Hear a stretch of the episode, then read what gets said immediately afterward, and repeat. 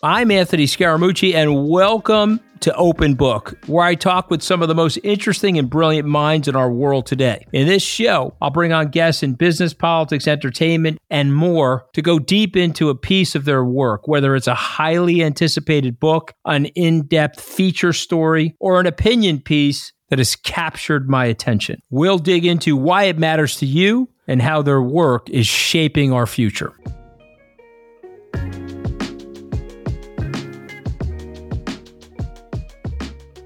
People often ask how Donald Trump gets away with it or how other people with wealth and power manipulate the system. In his new book, Untouchable, Elie Honig he unmasks all the tricks that are used. He draws from the famous cases like Trump and Weinstein to mafia cases he worked on during his nearly 15 years as a federal and state prosecutor. So the real question is why have so many people been let off the hook? How does our criminal justice system let people become effectively untouchable? Does it take a criminal to actually catch another criminal? That's the big question Anyway, all these questions Elie answers for us today on Open Book.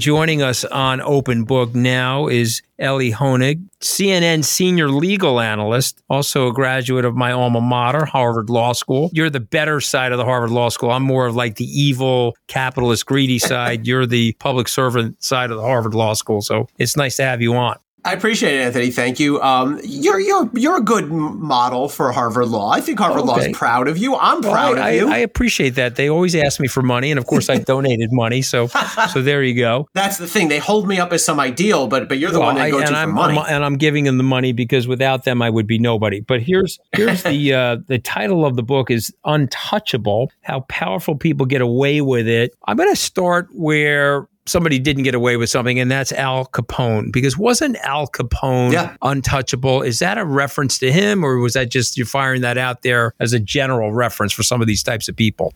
It was certainly meant to have a mob connotation about it because a lot of the examples I use in the book, Anthony, are examples from my work as a mafia prosecutor in Manhattan. And as I went through some of these old cases, and you know, I love to tell a good mob story, I saw so many parallels between the tactics that savvy mob bosses would use and the tactics that regular folks, civilians, as the mobsters would call them, used. Al Capone is an interesting study because he ultimately did get his comeuppance, but only after he dodged the law for a very long time, and only after they really got him on almost a technicality of his taxes. I actually say in the book, I don't agree with that model of approaching. I'm not, I, I know I don't talk in depth about Al Capone. I'm not going back in history like that, but I actually do not agree with the someone's got to nail this guy for something and I don't care what and I don't care how model of prosecution. I think things need to be done the right way. But even so, if they're done with enough spine and courage, powerful people can be brought to justice.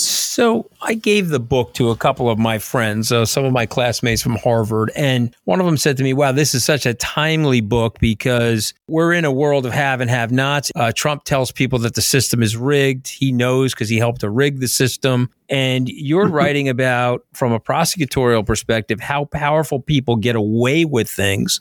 And you're right frankly. You're right. So let's go into it. Okay. Why do so many powerful people never face consequences of their actions? So there's really, I see three causes here. One is we have a system with laws and procedures and internal policies that inherently help and favor powerful people, and we can get into those. Two is your savviest bosses, Donald Trump being high on that list, maybe the highest on the list, know exactly how to play it, sometimes in ways that we don't often recognize at face value. And third, I'm, I'm critical of prosecutors in this book. I argue that too many prosecutors have failed to do their jobs aggressively enough or smartly enough. And as a result, when you combine those three things, look, not every powerful person completely gets away with it. Plenty of powerful people wind up behind bars, but often it's belated, it's incomplete, or not at all. And so I sort of give examples to flesh out each of those three angles in the book. You, you, you bring up a very famous case to lawyers, but probably not a super famous case to the public called the uh, Marino case. Tell us a little bit about the Marino case. Pretend I didn't. Of course, I know about it, but I want you to yeah talk to people that wouldn't know that case and how did that experience shape your view of power in the courtroom? So I opened the book with this case. This is a real mafia case that I prosecuted. The defendant was a guy named Danny Marino, not the NFL quarterback, but the longtime Gambino powerhouse. Dan Marino's nephew, a guy named Frank Hydell, was murdered when he was 31 years old. This is in 1998. Hydell was basically set up by a bunch of his friends in the mob. They took him out to a strip club called Scarlet's in Staten Island. I opened the book at Scarlet's. And then when he goes outside into the parking lot, one of his other friends runs up to him, shoots him, and kills him. They killed him because they believed he was an informant. I end up taking over this prosecution. We end up charging and convicting basically all the people at the crime scene, the shooter, the setup guy, the getaway drivers, and various other people who were in on the planning. But the problem was we knew that Danny Marino, who was the most powerful person involved in this, had to be involved, but we just didn't have strong enough proof. Finally, we flipped somebody who tells us, yeah, we sent word into Danny Marino. He was in prison for something else. We told him that his nephew was a rat. I don't like that word, but that's the word they use. And Marino's response to us was these simple six words do what you have to do. And we charge Danny Marino based on that. Now, that is not a lot to go on, right? You can imagine what the defense would be. Well, do what you got to do. That could mean anything. That could mean beat him up. That could mean make sure and then get back to me. That doesn't mean kill him. We charged this case and we, frankly, ended up pleading him out for uh, for five years, which, as I say in the book, I'm not proud of. I think it took guts for us to charge him. I think a lot of prosecutors would not have charged him. But in the end, because of the thinness of our proof, we had to give him a very, very favorable deal. And so I say in the book, this conundrum has plagued me since then. How did the most powerful person involved in this get away the lightest? And that sort of becomes a springboard for the book. And I love it. I'm glad it's a great, obviously, explanation. That's why you're such a good prosecutor and so so great on television. You Thanks. were a prosecutor eight and a half years. You were a state prosecutor for five years. So at the federal level, eight and a half yep. years. You worked on a lot of mafia cases. Okay. And the book details a lot of the mafia thinking with people like Donald Trump, Harvey Weinstein, etc. So, what do these people have in common? The mafia dons, the civilian dons, but also somewhat criminal dons a lot of things. And I think the Marino case that I just explained gives us a couple of examples. One, they know how to insulate themselves. You know, sitting at the top of that hierarchical pyramid really provides invaluable protection because a smart boss very much limits who he talks to. And when he talks to those people, he's very careful about what he says and doesn't say. Think about Donald Trump. Think about January 6th, right? Be there, will be wild. He never said, hey, everyone, go down and smash the windows at the Capitol and beat up cops. But dozens of people who've since been arrested and charged said, well, that's what we understood him to be telling us. Uh, look at Michael Cohen. Michael Cohen got convicted of lying to Congress about Trump's efforts to build in Moscow. And when Michael Cohen was asked by Congress, did you lie because Donald Trump told you to lie? Michael said, and I think honestly, he said, no, that's not how Donald Trump works. He never said to me, Michael, I need you to go in there and commit perjury. He said, Michael, I heard you got your subpoena. You know we didn't do anything wrong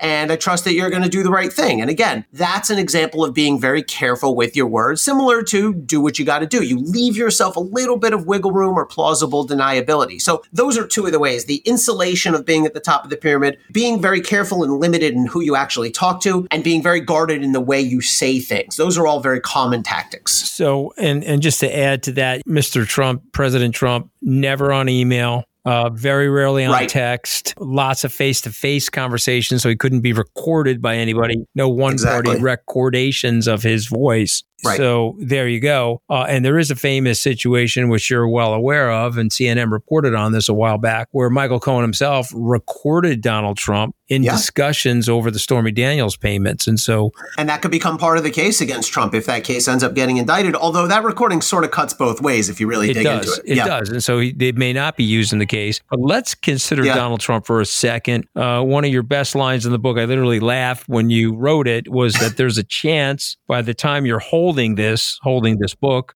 uh, Trump is indicted. Okay. Everybody's focused on an indictment. You know, I've heard you talk about it on TV. Where do you think this is going? What do you think the ultimate outcome is? Well, it suddenly seems the Manhattan DA has jumped the queue. For a little bit, it looked like it was going to be Fulton County that indicted him first on January 6th. And by the way, I'm not one of these analysts who's constantly saying he's going down, it's the end, it's the end. But it does look quite clear that Manhattan DA intends to indict Donald Trump for the Stormy Daniels hush money payment. But as I always say on air, and I say in the book, indictment, anyone who thinks that they, they should celebrate or mourn at an indictment hold on, because an indictment is just the first step. You have to get through all sorts of motions, legal motions, appeals probably, and then a trial. And it's very difficult to try a guy like Donald Trump because as unpopular as he is in some quarters, he's very popular in others. And I argue in the book that prosecutors have missed their moment uh, Merrick Garland being foremost among them, because now here we are in early to mid 2023. If you indict now, this trial, these trials won't be happening until 2024. By that point, Donald Trump's going to be in the heart of the primaries, certainly will be a frontrunner, might even be the presumptive nominee. You're making the job that much harder on yourself to get an actual conviction from 12 to 0 from a jury. So I am critical of Garland in the book for his slow pace, for his lack of focus, for his failure to focus at the top of the pyramid. Um, this Manhattan DA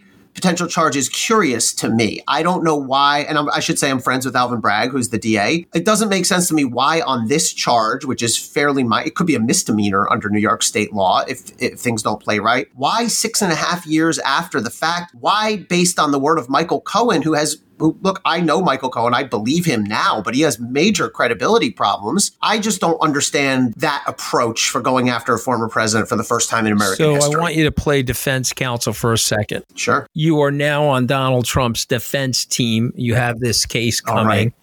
What say you? Well, for, the first thing I tell Donald Trump is, look, even if you lose this case, even if you get convicted somewhere down the line, you ain't going to jail. I mean, that's not, look, that's not for sure, but it's unlikely to me given the potential penalties here. But my argument, first of all, I attack Michael Cohen. I say, folks, jury, their entire argument rests on Michael Cohen's testimony. Let me tell you a couple things that are not in dispute about Michael Cohen. One, he's a convicted perjurer. Two, he's been convicted of bank fraud. Three, he's been convicted of tax fraud. This guy is a fraudster. I'm making the argument here. I'm right. in role here. Number four, he despises Donald Trump with every fiber yeah. in his body. He can, he mm-hmm. wrote a book called Revenge. He cannot open his mouth without cursing out Donald Trump. He hates Donald Trump. This is the epitome of a biased witness. And finally, folks, most importantly, the key question in this case is were those payments meant to silence Stormy Daniels in connection with the election, or were they meant to silence her in connection with personal embarrassment? And if it's personal embarrassment, there's no crime here. It is it was personal embarrassment, and you know how you know that?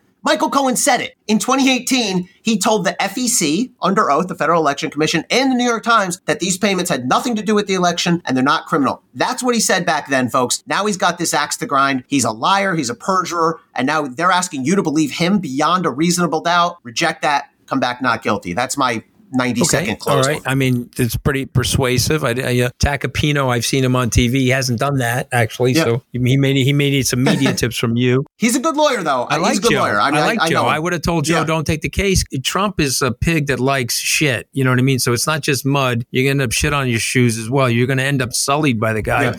By the way, can I make the prosecution argument in yeah, 60 please. seconds? Folks, why they paid Stormy Daniels $130,000 13 days before the election. That is undisputed. This alleged affair happened a decade before, and they falsely logged those payments as attorney fees. That in itself is a crime. Let's start with that. Why did they do it? Is it just a coincidence that this happened 13 days before an election? Or was it because they had an election 13 days away and they were trying to cover up for this affair, which they knew if it got out would hurt his prospects in an election that he just barely won, folks? You don't have to believe Michael Cohen. You can believe him or not believe him, but he's backed up by the recording that we talked about earlier. He has the checks which were cut through him. He's backed up by the paperwork. There's no other reason they would have made this this payment find him guilty, etc. So you know, I see it both ways. Do you think the case where can you help me find a few more thousand votes, yep. you know, one more than I need in Georgia, that case is a, a good one? it's it's a much more powerful case in that the conduct is much more serious. Everyone focuses on that one line that Trump said to Raffensperger, which is a great piece of prosecution evidence, but that's a long call that he has. It's a 62 minute call. And elsewhere on that call, Donald Trump says things like,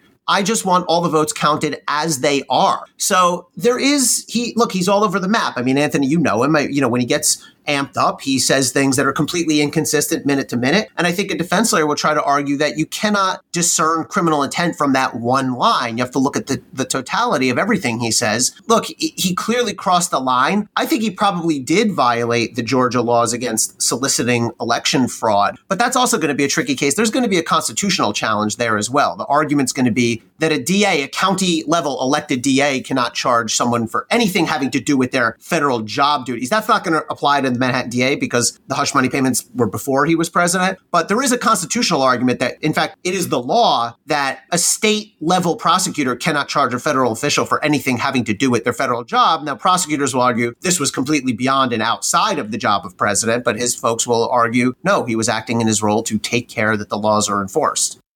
The opportunity to turn an indictment of Donald Trump into a conviction, has that already passed? Or you think that there's a chance that he goes to jail?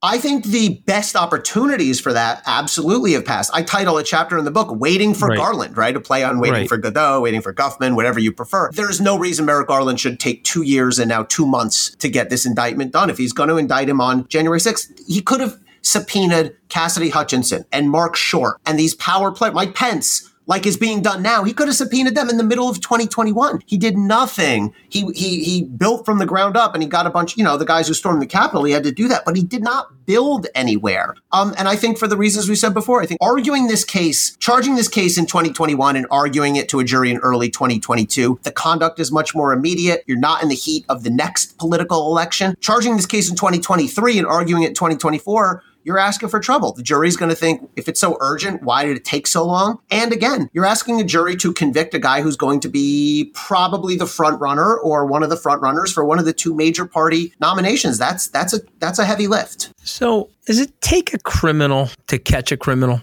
I mean, when I read the book, I'm saying to myself, you guys do better, prosecutors do better when they have somebody super nefarious that understands the nefarious ways of who they're going after. Am I wrong? No, you're not wrong. In fact, people I say in the book, there's this if all you ever did was watch the TV shows and CSI and SVU and all that, you would think that every case is solved by like lab magic and DNA and blood spatters. The reality is the way that especially the feds make crimes is cooperating witnesses. I have put on way worse people than Michael Cohen. I have based cases off of murderers. The key comes down to corroboration. Can you back them up? You know, when you ask a jury to believe a convicted criminal, you're not asking them to believe this person as a matter of faith because they're a good human being. You're saying, look at all the evidence that backs them up. Look at the phone records. Look at the financials. Look at the forensics. Look at other witness testimony.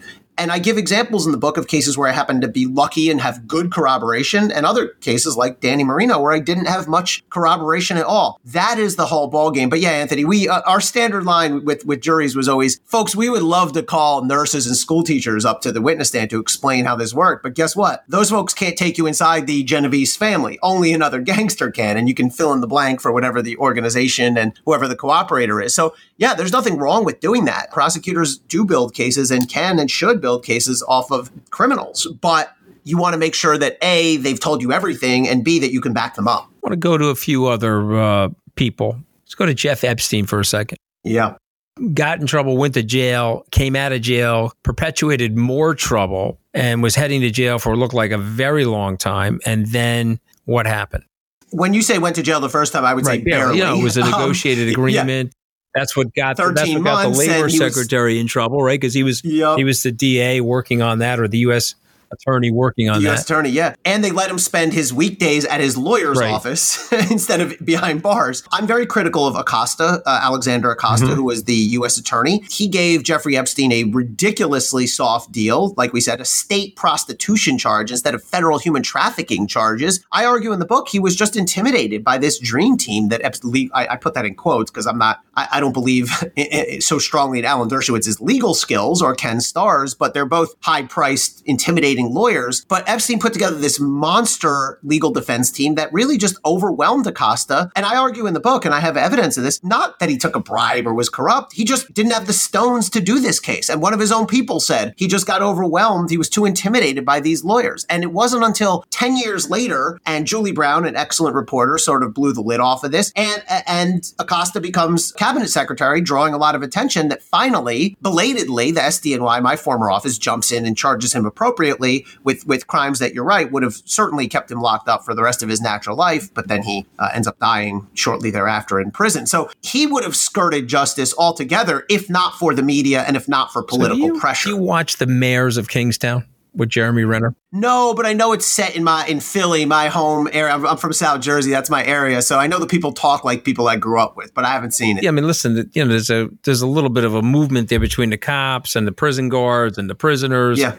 How the hell are both prison guards off duty or taking a break and the cameras are down and Epstein has committed suicide. I mean, when you when you hear clippity clop outside, it's a horse, it's not a zebra. So you think he committed suicide? I don't. I'm just going to tell you flat out, you know. I don't know. I, I, I, will say it is outrageous that there was not round the clock coverage on him. That they don't have video is wild to me. I've been in that building, that MCC, mm-hmm. the Metropolitan Correctional Center, many, many times. I mean, there wouldn't be video inside the mm-hmm. cell, but you would absolutely have video of who's coming and going down the mm-hmm. hallway and who, who would have hang, hung a left or a right into mm-hmm. the cell. Uh, so that kind of, of absence, I think, causes real questions. Tell me about Bill Cosby. You write about him in the book. Cosby also got a free ride the first time. Prosecutors in that case, the Montgomery County, I think it was, uh, DA in Philly, when they interviewed the first victim, they did it on the phone. That is the exact opposite of the way you approach someone who claims they're a sexual assault victim. You meet with them in person to build that trust. And then when it came time to interview Cosby, they go into Manhattan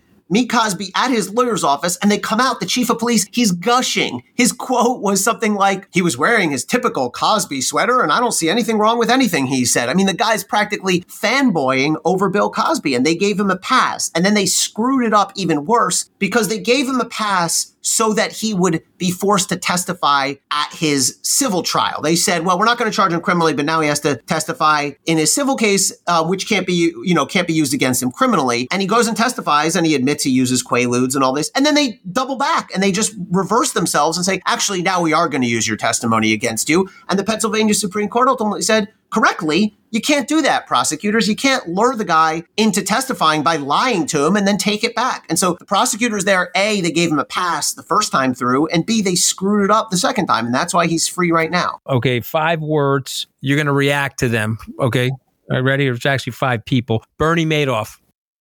Uh, villain. Uh, I'm proud of my former office, the Southern District of New York. A bunch of my friends were in on the team that that prosecuted him, and uh, he got what he deserved.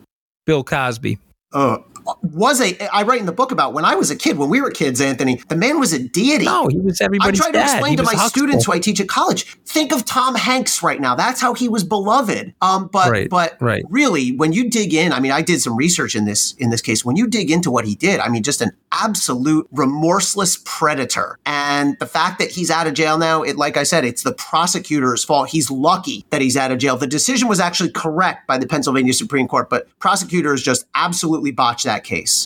Harvey Weinstein. Same thing. Also, I think a lot of people turn blind eyes to him because he was so powerful. I mean, this is another one of those things like Cosby, where it was a bit of an open secret when you dig into it. A lot of people knew what he was doing, but were afraid to stand up to him. Finally, when, and Cy Vance, the Manhattan DA, gave him a pass as well, inexplicable and inexcusable, but ultimately got what he deserved belatedly and only because of media pressure and public pressure.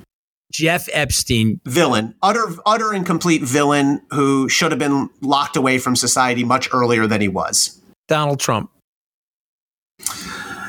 Houdini a lawless Houdini, I call him in the book, because he has slipped away at every turn. I think it's quite likely he will be indicted, quite possibly very, very soon. But I also think the chances of A, convicting him, and B, that he gets sentenced to prison, and C, that all of that gets held up on appeal is very, very yeah, low and right the now. indictment may make him politically stronger too, which is an It may interesting be, thing. right? You know? I mean, So- that's that's what I've heard from a lot of political people who understand how this works. So I think he may get some measure of justice in, in the form of an indictment, but far, far, far from from full justice. Sam Bankman Fried. Will he elude justice? He's a high profile guy. I'm sure someone in his family is reading your book right now. I don't think so. Uh, the Southern District of New York, my old office, is prosecuting him. This is an example of DOJ acting very quickly. They prosecuted him within a matter of weeks. He has said some self defeating things in his PR tours. You don't want to get caught on the wrong end of a securities fraud case from the Southern District of New York. So, and, no, and I, he's I don't also think he's going got to beat that case. three of his cohorts have already pled out guilty. And so it's Yes. super hard on that situation. You wrote an amazing book Yep, yep. about Bill Barr. It was called The Hatchet Man. You came on for that. Thank you. We now have Untouchable, how powerful people get away with it. What's next for you, Elie?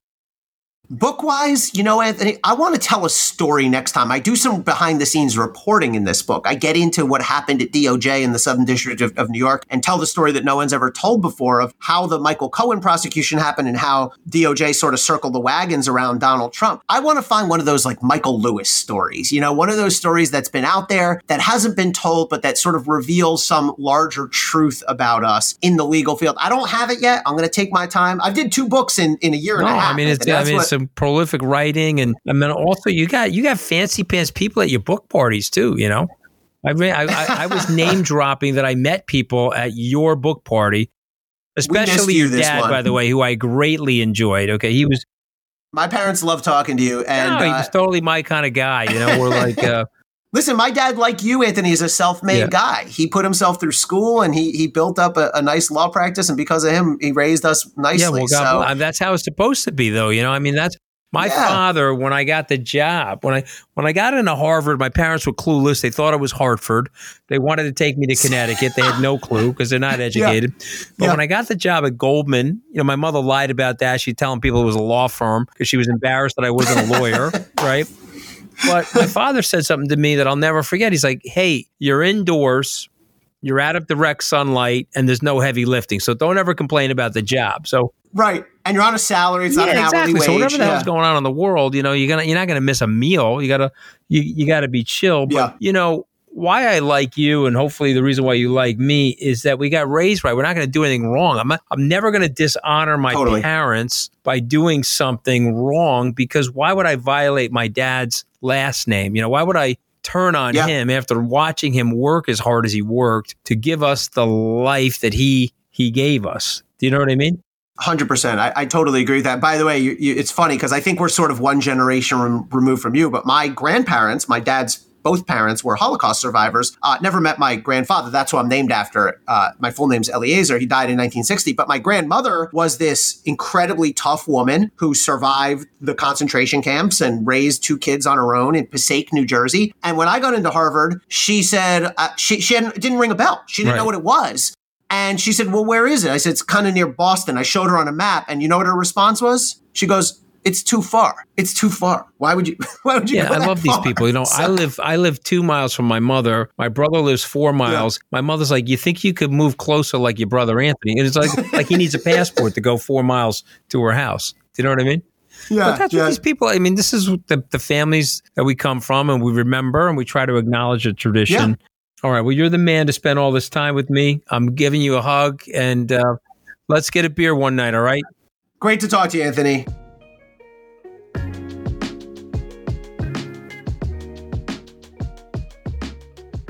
Elie wrote a great book. It gets to the heart of a huge problem in our system. And it's a system, frankly, that people are losing trust in. Ultimately, people feel like there's a two or possibly even three tier justice system in the United States. One of the reasons why, even though I'm a lifelong Republican and considered a conservative on certain things, I have never been for the death penalty. I did a paper actually a while back in law school just addressing this issue. If you're indigent, a poor person, black or Hispanic, and something happens, you're going to jail and you're likely going to get the death penalty. If you're a white rich person with a machine gun, you take out your entire office, drop the machine gun, wire $20 million over to your white collar superstar criminal law firm, well, the chances are they'll plead you insanity. You'll probably spend a life in prison, but you're likely not to get the death penalty. So there's a tiering of the justice system, and there's a well known belief that things are unfair. And what I love about Elie's book is that he not only explains that they're right, that there is a certain level of unfairness in the system. He explains actually how it gets done and is there something that we can actually really do about it? And the short answer to the question is no. There likely isn't something that we can do about it. But I guess the point that I would make to everybody thinking this through is that the system is reasonably fair and the system is designed to protect innocent people, no matter where they are in terms of the economic station in life. But anyway, Elie wrote two great books in 15 months. Pick up Untouchable. Uh, he was a terrific guest on today's open book.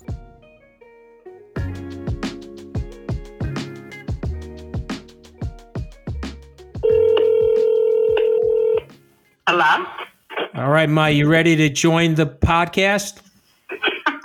I'll try. All right. So I got you back on, Ma. So I have a friend of mine that's on CNN. He wrote a great book. He's a former Harvard Law School attorney. He worked for the Department of Justice for 15 years. And he wrote a book about how very rich and very successful people get away with doing bad things where they don't get convicted of crimes. Do you believe that that's something that happens, Ma? Well, I think that if it happens, you have to live with it for the rest of your life. So you're better off saying your crime. Okay. And getting it over with. All right, but when people commit crimes, okay, if they've got a lot of money, can they get away with it, Ma? Uh, sometimes, depending on who's on the other end. Okay, well, let me give you an example. What about Donald Trump? Do you think he's going to get indicted, Ma, and get in No. trouble, or he's going to get away with it? I think he might get away with it because he has a real team behind him. Even though he lied, he I think I've been following it. I think he lies a lot. Though. don't you think?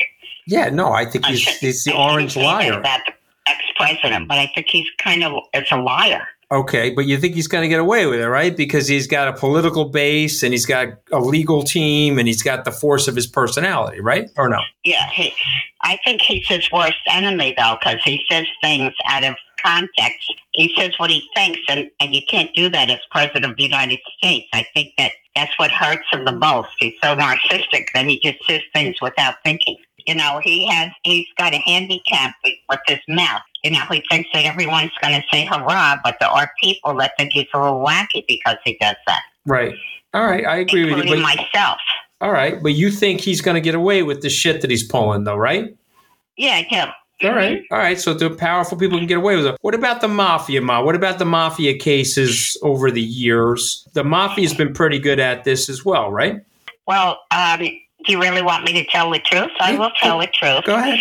I was in, not that I was involved, but I knew many mafia people that are in construction, and the people that were in construction, two in particular, you wouldn't cross because they thought of nothing about killing you, and I thought that was a terrible thing. And and they do get away with it because people are fear from them. They're They afraid of them. them. Even the people on the side of the Justice Department are afraid of them, right? So they back off a little bit. Absolutely. All right. No, I do remember that, Ma. I do remember you telling me to stay away from all these people when I was a kid. Do you remember telling me all that? Of course, you don't Okay. you don't get involved. First of all, you can't get out of it. Second of all, they all have friends on the side, and because they have friends on the side, they can't leave their wife. So you know, the people that are fooling around with them are nuts to Friend- fool around with them. friends on the because they'll never side means like wife. friends on the side means like gumads, right, Ma? Like Yeah. right? yeah, right, absolutely. All right. Means Most of them have that, right. and their wives are not opening their mouth because they're they're afraid of them too, though. No, you told me that since I was five years old. I remember all Right. that. Okay, so let me ask, Absolutely. let me ask you this question: Does it take a criminal to catch a criminal, Ma?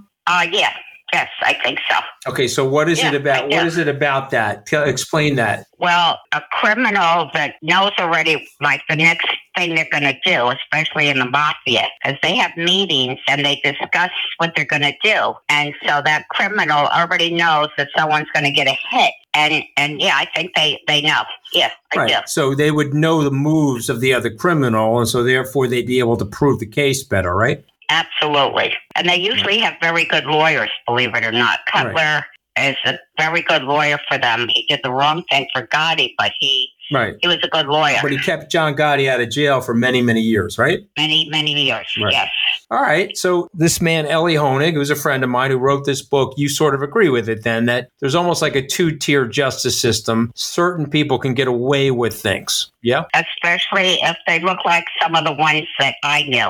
Mhm. You know, uh, a couple of them that I knew very well because of construction. They were they were very uncouth. They would they would insult people right to their face, and the person would have to take it because if they answered them, God forbid they answered them. Say, Yeah, like a lot of fear and intimidation. A lot of fear and intimidation, right? a hundred percent. Right. I am Anthony Scaramucci, and that was Open Book. Thank you for listening. If you like what you hear, tell your friends and make sure you hit follow or subscribe wherever you listen to your podcast. While you're there, please leave us a rating or review. If you want to connect with me or chat more about the discussions, it's at Scaramucci on Twitter or Instagram. You can also text me at plus one 917 909 2996. I'd love to hear from you. I'll see you back here next week.